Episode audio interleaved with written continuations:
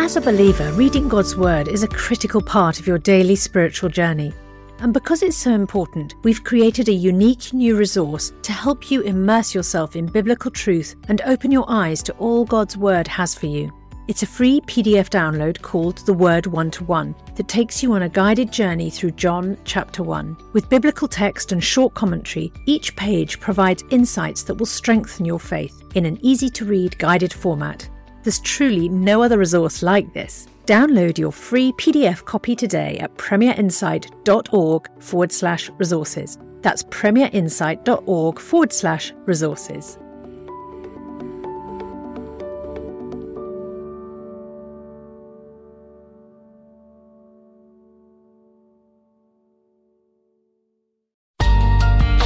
The Bible in a Year, bringing the Word to life.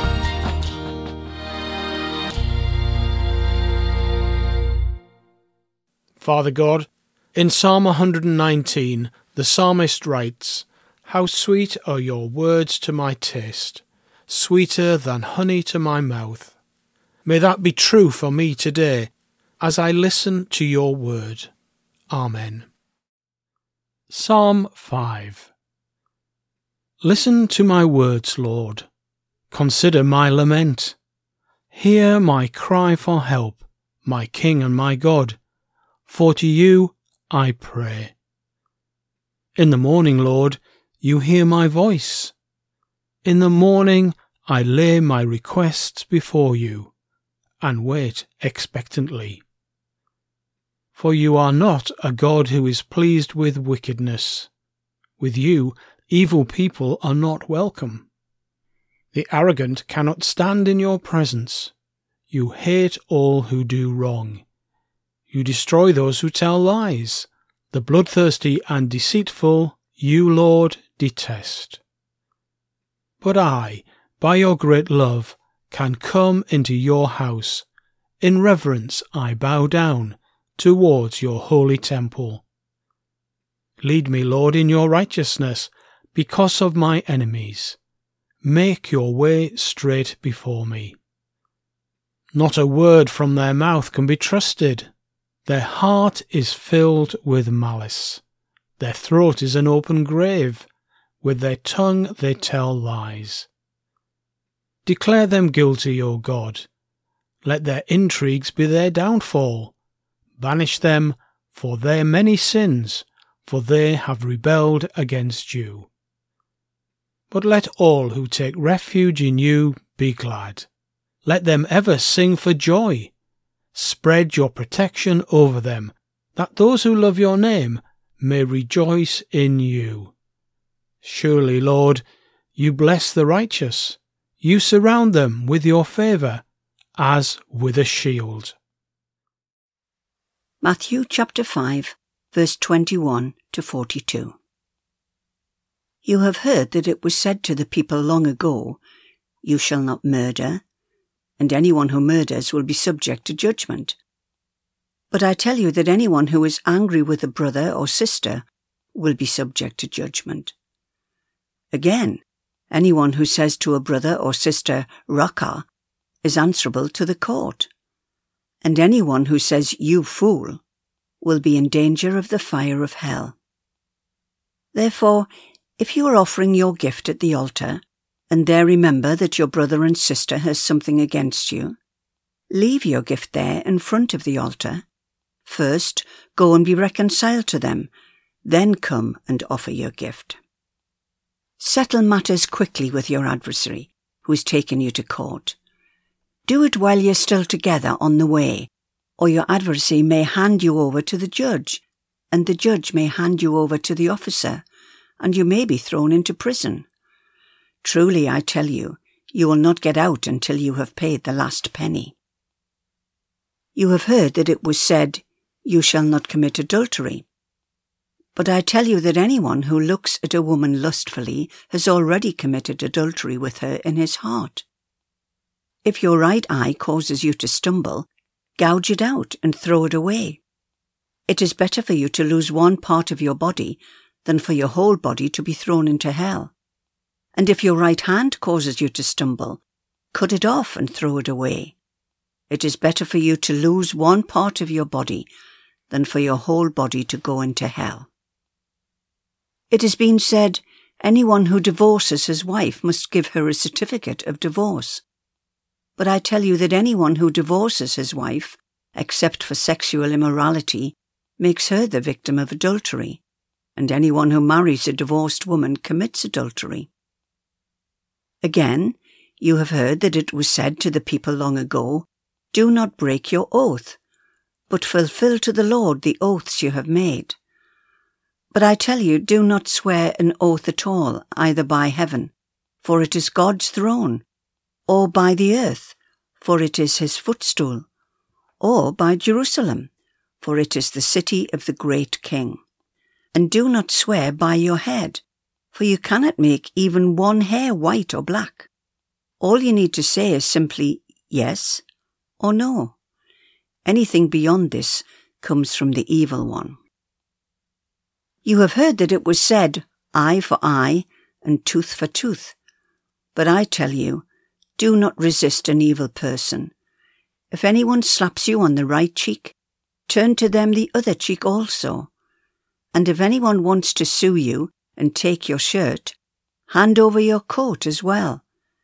If anyone forces you to go one mile, go with them two miles. Give to the one who asks you, and do not turn away from the one who wants to borrow from you. Genesis chapter 11, verse 10 to Genesis chapter 13, verse 18. This is the account of Shem's family line. Two years after the flood, when Shem was a hundred years old, he became the father of Arphaxad.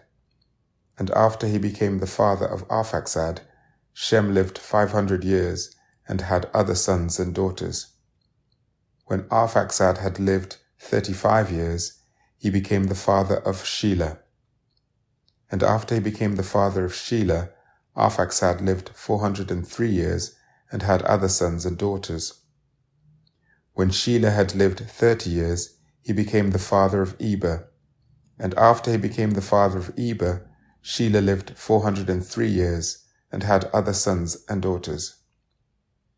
When Eber had lived thirty four years, he became the father of Peleg, and after he became the father of Peleg, Eber lived four hundred and thirty years and had other sons and daughters.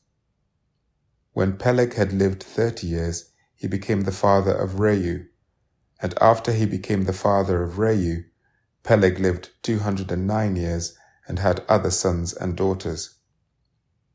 When Reu had lived 32 years, he became the father of Serug. And after he became the father of Serug, Reu lived 207 years and had other sons and daughters. When Serug had lived 30 years, he became the father of Nahor. And after he became the father of Nahor, Serug lived 200 years and had other sons and daughters. When Nahor had lived 29 years, he became the father of Terah. And after he became the father of Terah, Nahor lived a hundred and nineteen years and had other sons and daughters. After Terah had lived seventy years, he became the father of Abram, Nahor, and Haran. This is the account of Terah's family line. Terah became the father of Abram, Nahor, and Haran, and Haran became the father of Lot. While his father Terah was still alive, Haran died in Ur of the Chaldeans, in the land of his birth.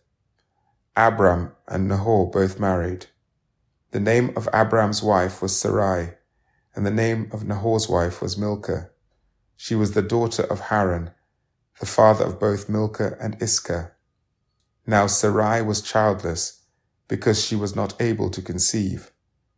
Terah took his son Abram his grandson Lot, son of Haran, and his daughter-in-law Sarai, the wife of his son Abram, and together they set out from Ur of the Chaldeans to go to Canaan.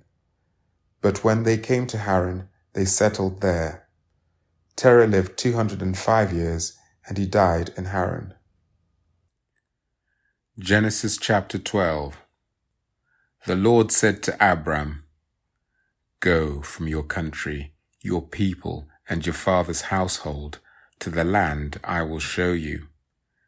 I will make you into a great nation, and I will bless you.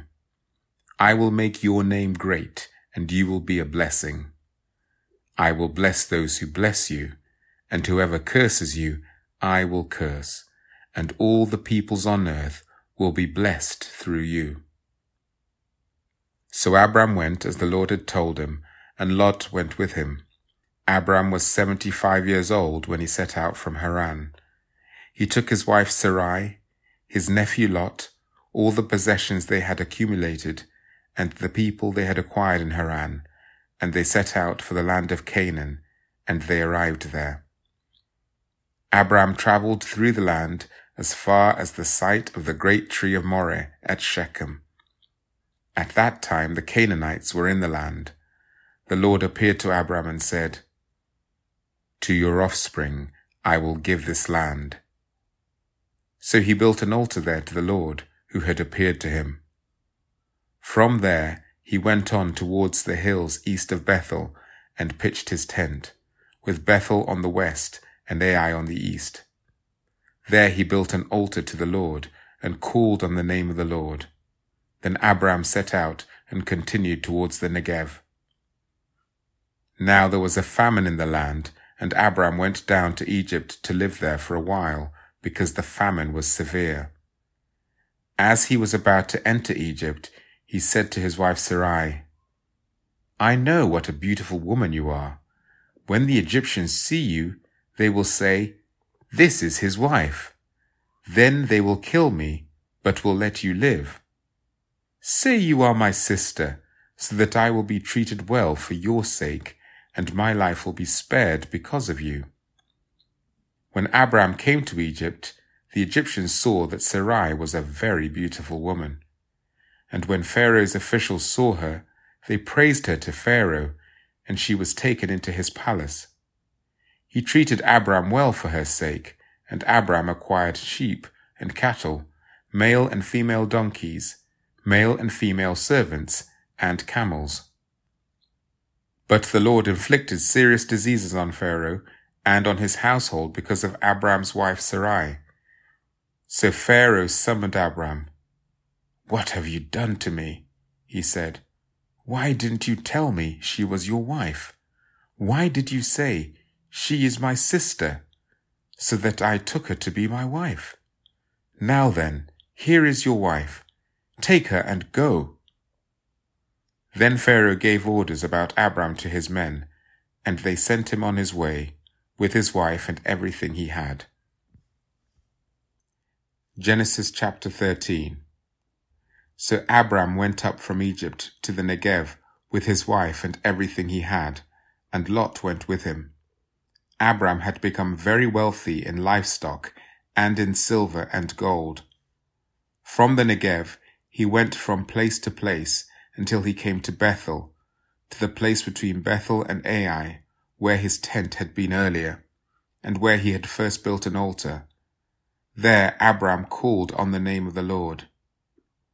Now Lot, who was moving about with Abram, also had flocks and herds and tents but the land could not support them while they stayed together, for their possessions were so great that they were not able to stay together. And quarreling arose between Abram's herdsmen and Lot's.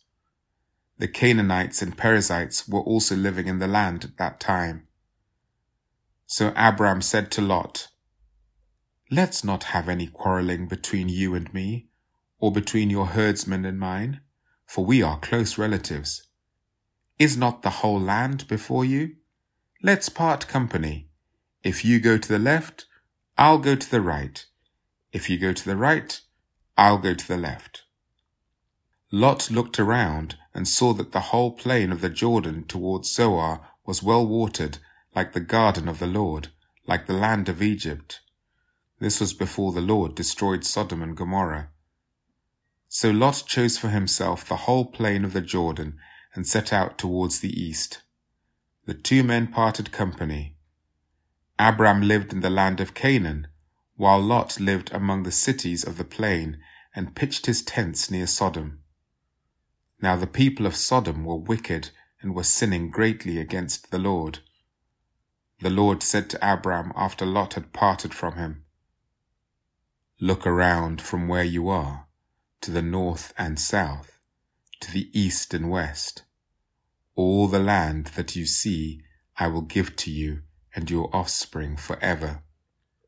I will make your offspring like the dust of the earth, so that if anyone could count the dust, then your offspring could be counted. Go, walk through the length and breadth of the land, for I am giving it to you. So Abram went to live near the great trees of Mamre at Hebron, where he pitched his tents. There he built an altar to the Lord. Father God, thank you for the blessing of your word. Help us to treasure it and to put it at the very heart of our lives. Amen.